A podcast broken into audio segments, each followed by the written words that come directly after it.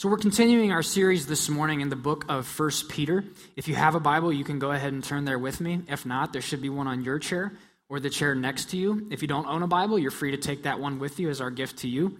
We're going to be in First Peter chapter 5, which will be on page 1016, 1016 on the Bibles under your chairs. This week, we're actually concluding our series in the book of First Peter. This is our first sermon series that we've gone through together as a new congregation, so that's exciting. Next week, we'll be beginning a new series on Advent as we look forward to the Christmas season, the time of the year when we celebrate the birth of Christ. But today, we're continuing our series in First Peter, and what's been happening in First Peter over the last few weeks is Peter's been talking about suffering or difficulty. Uh, the reality that we, when we live in a world that's not the way it's supposed to be, difficult things come into our lives. Difficult things tend to find us. And he's told us how to prepare for the future if we know that suffering is coming.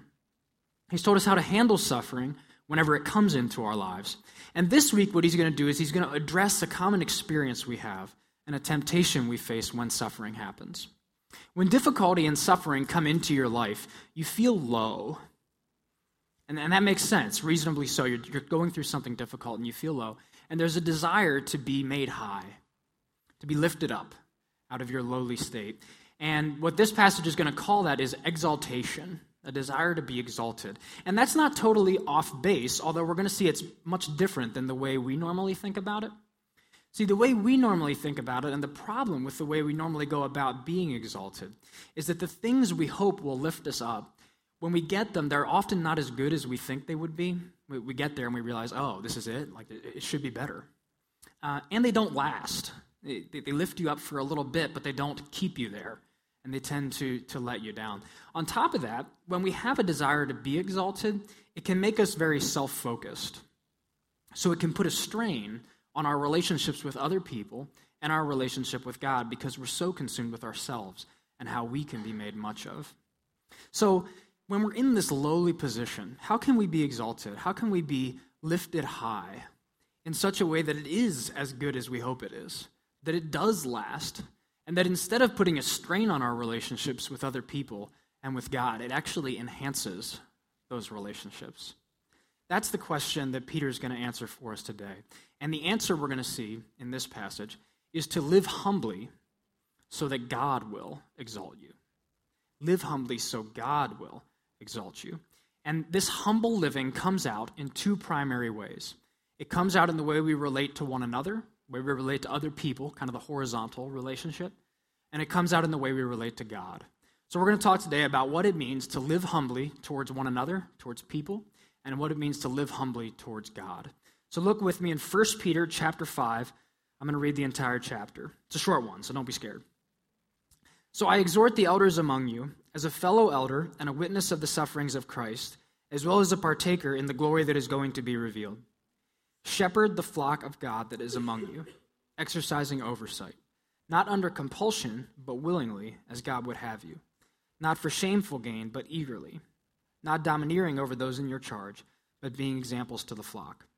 And when the chief shepherd appears, you will receive the unfading crown of glory. Likewise, you who are younger, be subject to the elders. Clothe yourselves, all of you, with humility toward one another. For God opposes the proud, but gives grace to the humble. Humble yourselves, therefore, under the mighty hand of God, so that at the proper time he may exalt you, casting all your anxieties on him because he cares for you. Be sober minded, be watchful.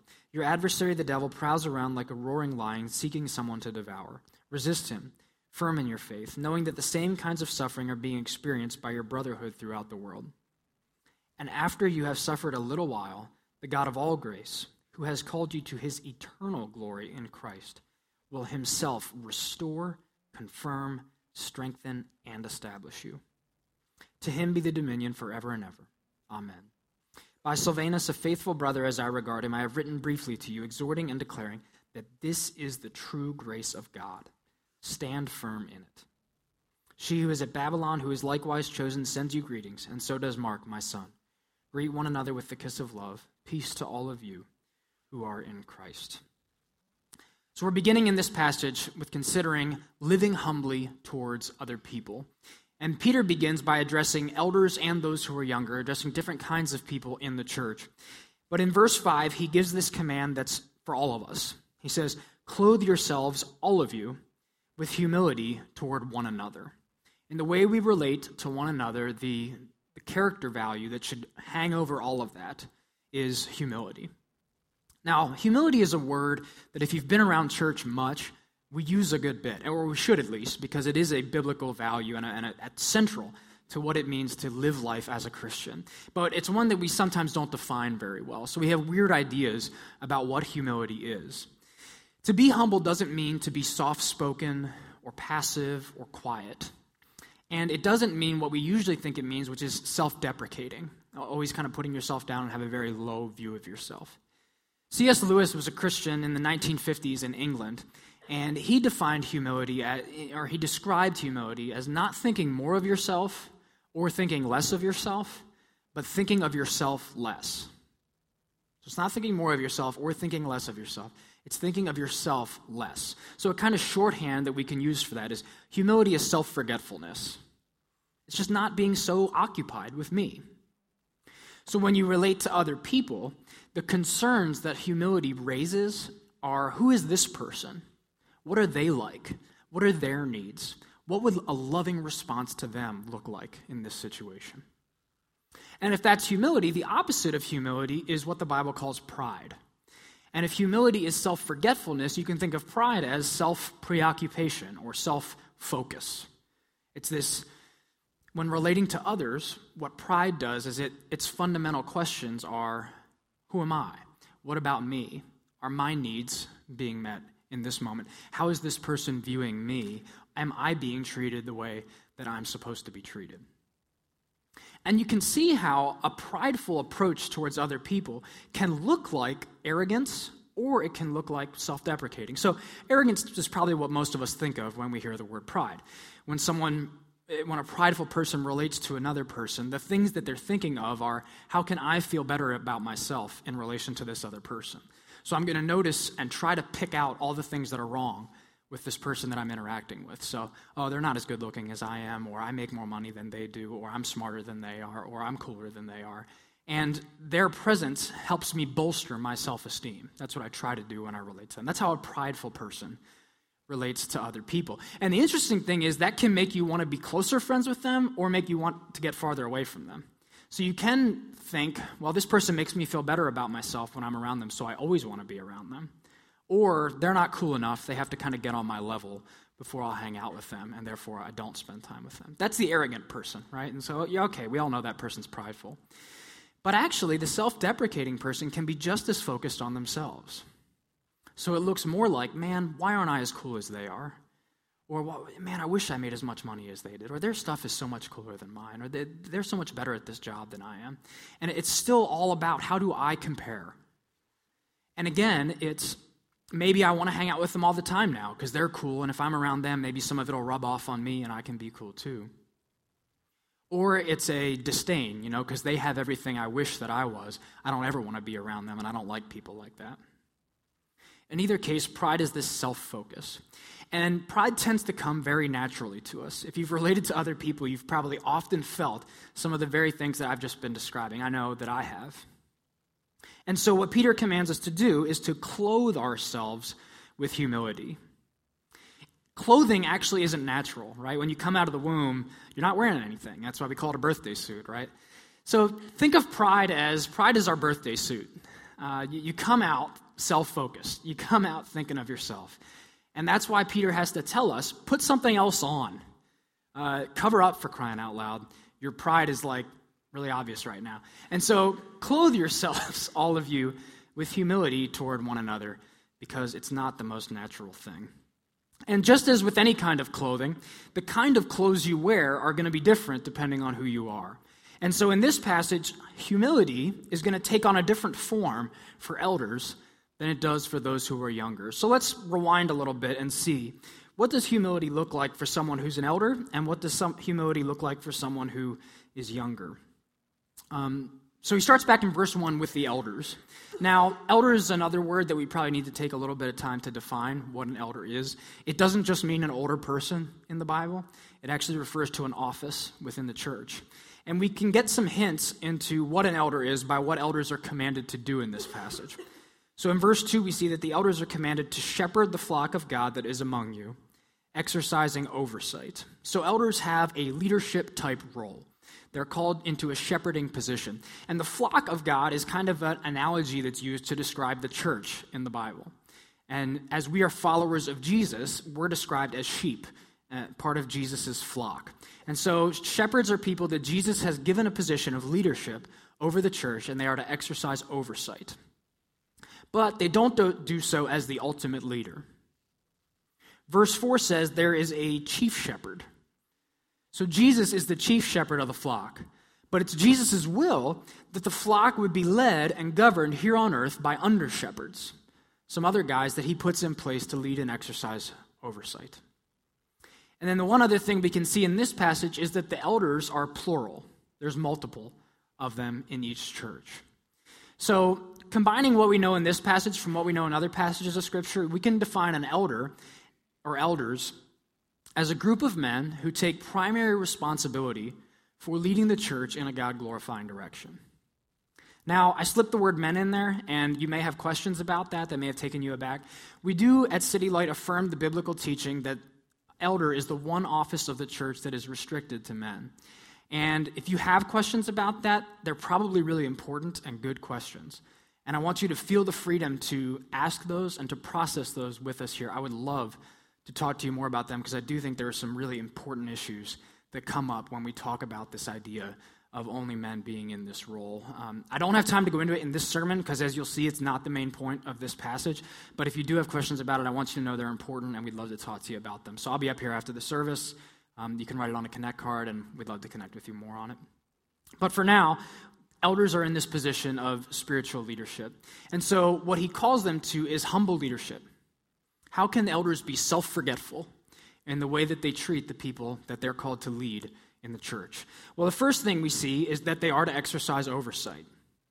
Ironically, pride and self focus can actually kill the desire to lead. Because if you're in a position of leadership and you look at yourself, what are you going to see? You're going to see your weaknesses. You're going to see, gosh, I could never do this. You know, like uh, you want me to care for the souls of other people and help them follow Jesus? I'm having a hard enough time following Jesus myself. You want me to lead others? So pride says, I don't want to exercise oversight. It can actually just reinforce a passive kind of hopefully someone else does it approach. But what humility does is it looks at others, right? It focuses on other people. And when humility looks out at the church, it sees sheep. And what do sheep need? Sheep need shepherds. And so humility looks out and says, These sheep need to be shepherded. And Jesus has set up the church in such a way that under his leadership, someone else is called to be in this leadership role. So I wonder if there are some of you here today that God is calling towards eldership, or that God is calling into some other spiritual leadership position in the church. But because you're so focused on yourself, you haven't been willing to step into it.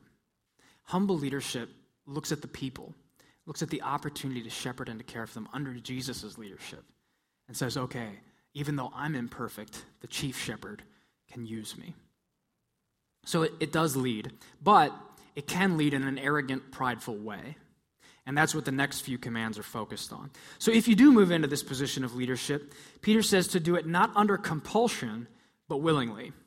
So you don't lead in the church because it's what mom and dad really want you to do. And they'd be really proud of you if you were in a leadership role.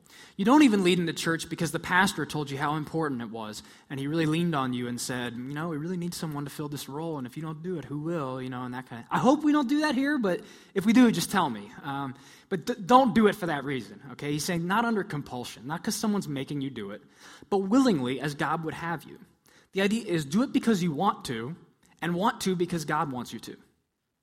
You should have a sense of this is actually some, a desire that God's giving me right now to shepherd and to be in this position of spiritual leadership. So, not under compulsion, but willingly as God would have you. Not for shameful gain, but eagerly. So, you don't lead Pride, when it sees a leadership opportunity, asks, What can I get out of this? How will this benefit me? So, the most obvious example is some leadership roles you get paid for. I'm, I'm an employee of Citylight Church, and I do get a paycheck.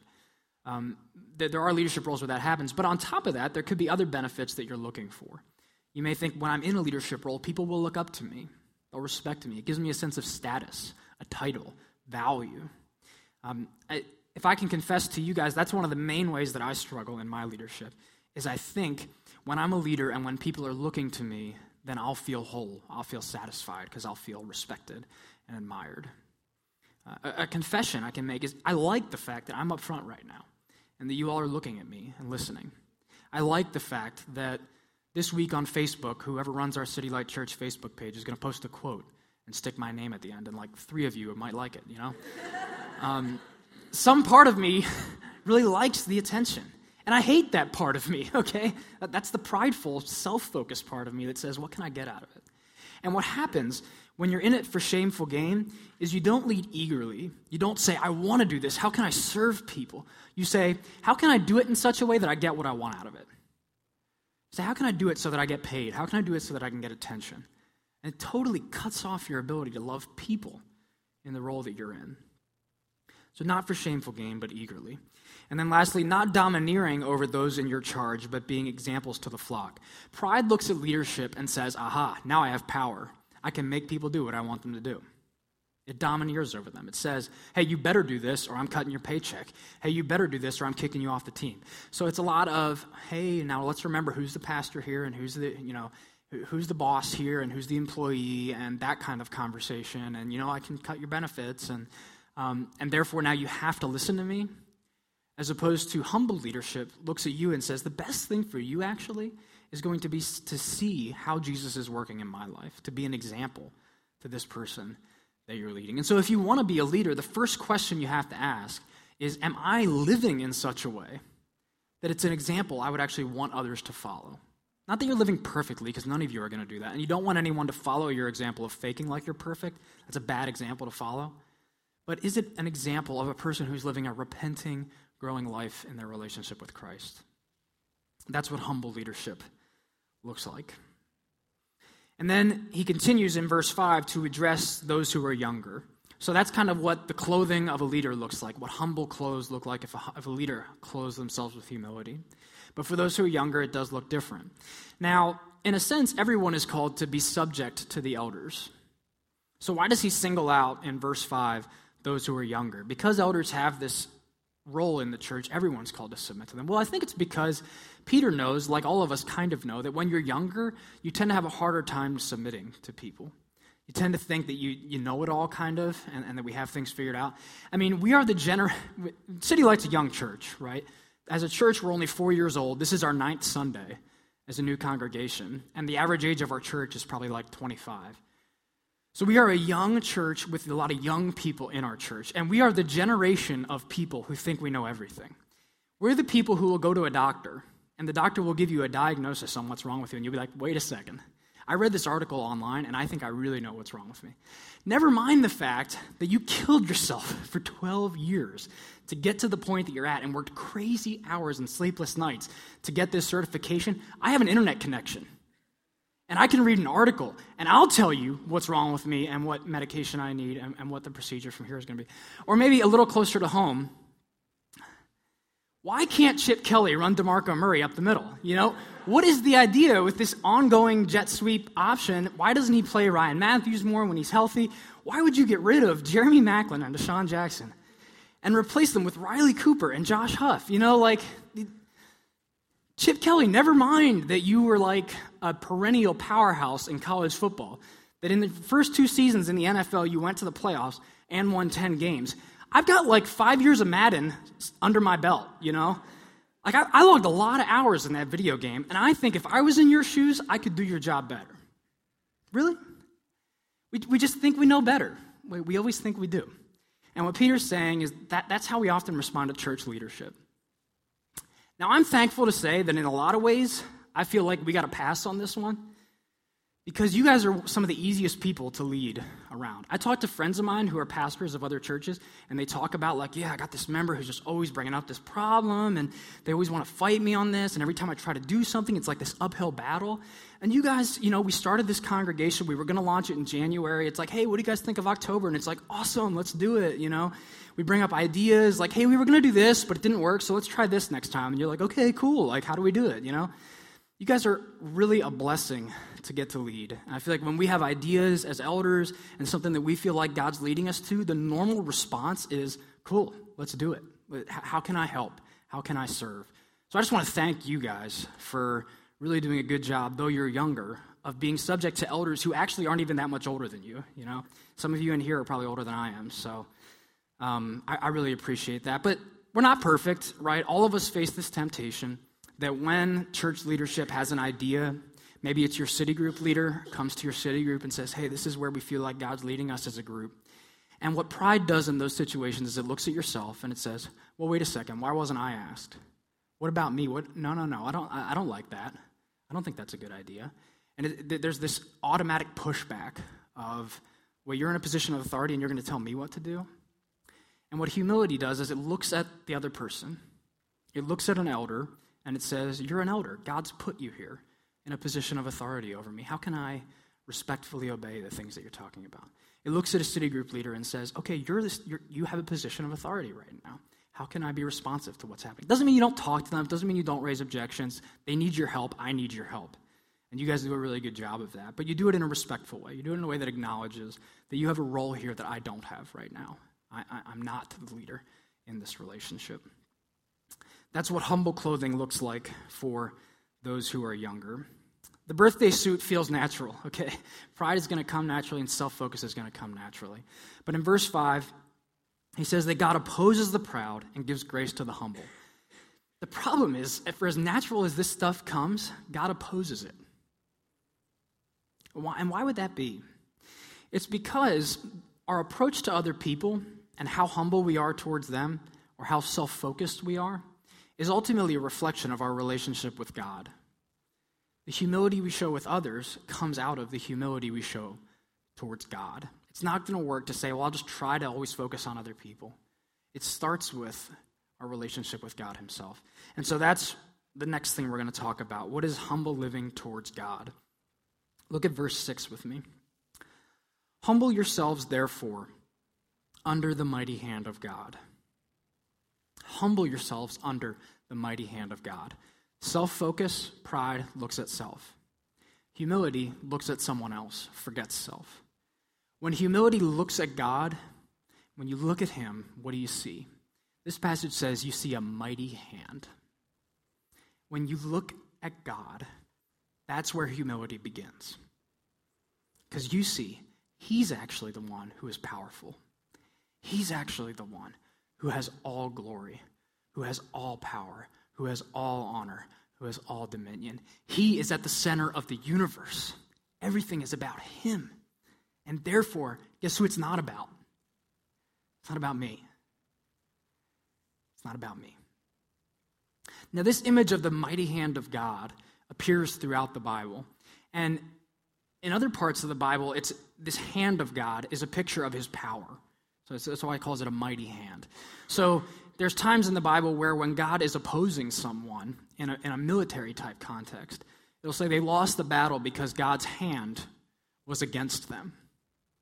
Uh, Psalm 32 gives us a really poignant example of this. It's going to be up on the board um, behind me here on the projector. This is uh, someone writing who knows God, but who's feeling the weight of their disobedience to God. They know they've put themselves at the center instead of putting God at the center. And therefore, they feel a sense of God's opposition. And this is how they describe it in Psalm 32, verses 3 and 4. It says, For when I kept silent, my bones wasted away through my groaning all day long. For day and night your hand was heavy upon me. My strength was dried up as by the heat of summer. He says, Day and night your hand was heavy upon me. There's this sense that um, when we do wrong, when we know that we're guilty, when we know that we haven't built our lives on God, when we've actually devoted ourselves to something else, that the hand of God is heavy upon us. We feel the weight of it. Um, And many times when we think of God's power, this is all we really think of. You think God has this mighty hand and it could strike me, it, it could hurt me, it could punish me if I wrong him. But if that's all you know about God's power, if that's all you know about God's mighty hand, that it can punish you, that it can hurt you, then you'll never actually become a humble person. What you'll probably become is a religious person. You'll probably say, ah, God's just and God punishes sin and God punishes wrongdoing. So, how can I make sure that He never punishes me? I'll just make sure I always do all the right things. I'll make sure there's a thing at church, I'm there. There's you say I should read my Bible every day, I'll read my Bible every day. You say that I should serve at a homeless shelter, I'll serve at a homeless shelter. You say I shouldn't swear, I'll never swear. You say I shouldn't go to bars, I shouldn't do that. And so on and so forth. Whatever it takes to get out from under God's mighty hand, to get away from it, because I don't want to experience the punishment. And that's why religious people can be some of the proudest people around. Because in every interaction, religious people have to convince themselves that they're righteous. So when they're relating to someone else, you have to see all the things they're doing wrong so that you can feel better. So you can say, well, at least I'm not as sinful as they are. You know, I, I, don't drink like they do, or I don't um, hoard my money like they do, and I don't have a big house like they do. And you find all these ways to be judgmental towards the people around you because you're so afraid of God's mighty hand, and you have to convince yourself that I'm righteous and that I'll never experience it. And who are you focused on the whole time? It's still you. It's still total self focus. Religion will not free you from pride. In fact, it often just reinforces it. To humble yourself under, under God's mighty hand, instead of running away from it, you have to know that God's power, that God's mighty hand can do more than punish. It can do something else. And that's exactly what this passage says. Says, Humble yourselves, therefore, under the mighty hand of God, so that what? So that at the proper time he may exalt you. God's mighty hand not only punishes, it lifts up, it exalts. When I hear this, I can't help but think of the hundred terrible King Kong movies that have come out over the last few years, and you know, or just the movie with like the big ape that you know escapes from the zoo and then he, makes friends or whatever. And, but there's always one point. I, I feel bad even using it as an illustration because I don't think there's a good movie that's been done, you know, in this way. But um, there's always a scene in the movie where the ape is angry with someone or he's being shot at unjustly, and he so he wipes out. You know, he, he takes his big hand and he wipes out a whole bunch of humans. And uh, inevitably at a later point in the movie or you know a different point in the movie he, there's also a scene where he has the one person who was kind to him.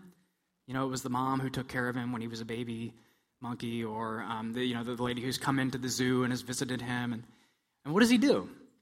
There's always a scene where you see the little human in his hand and he lifts them up. He literally lifts them away from the danger. And what this passage is saying is that god's mighty hand yes it's powerful. It can destroy. But for the humble for those who come to God with nothing, for those who don't come to God with a list of all the good things they've done, with their own righteousness, with a focus on themselves and something to offer God. For those who come to Him with nothing, those are the people that God exalts. Those are the people that God lifts up. And you have to know this if you're really going to forget yourself. How are you going to say, I don't matter? Take me out of the equation. In my relationship with people, I don't need anything from you. In my relationship with God, I'm not bringing anything to you. I don't have any righteousness to give you. Unless you know that those are the people that God exalts, that you will be lifted up by Him.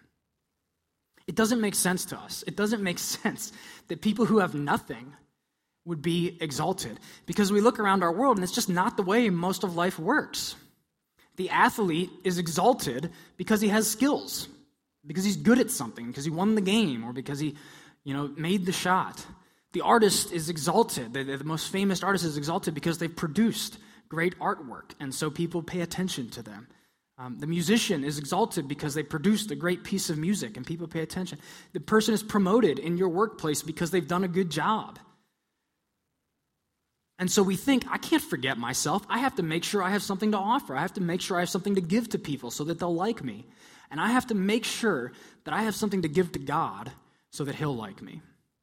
So I can't admit that I'm wrong. I can't confess sin. I can't view myself as less than righteous. I have to present the best version of myself to people and to God, or else I won't be exalted. And this just flips it on its head. It says that the exaltation is for those who have nothing,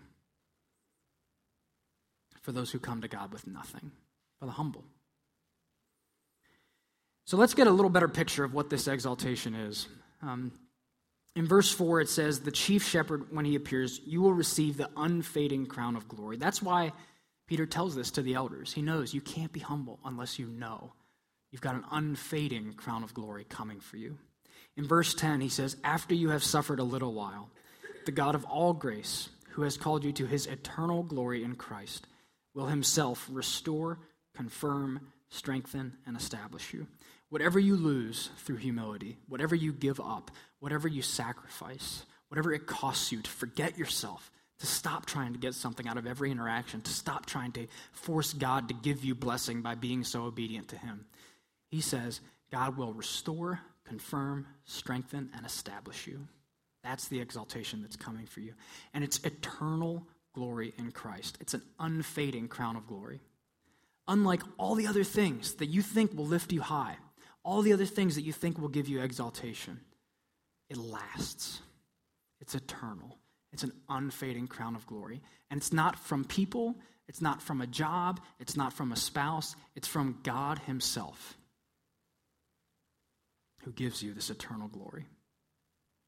And He gives it to people who haven't earned it, who don't have anything to offer Him. How can He do that? Verse 10 tells us.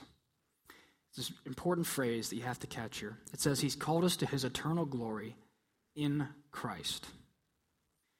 This eternal glory, this exalting, this being lifted high, it's found somewhere. It's found in Christ. You can be exalted even though you have nothing, even though you haven't earned it, because Jesus earned it for you. Because when Jesus was on earth, he was the human, he was the chief shepherd. The chief shepherd who exercised oversight, but not under compulsion. He did it willingly. He didn't have to. Jesus didn't have to come to earth and to shepherd us, but he did it willingly. Not for shameful gain. What does Jesus get out of us? What does he get out of his time on earth? Ultimately, he's crucified. That's the reward for his suffering, and yet he does it. Not domineering over those in his charge, but being examples to the flock. He doesn't come to earth saying, You better obey or I'll zap you.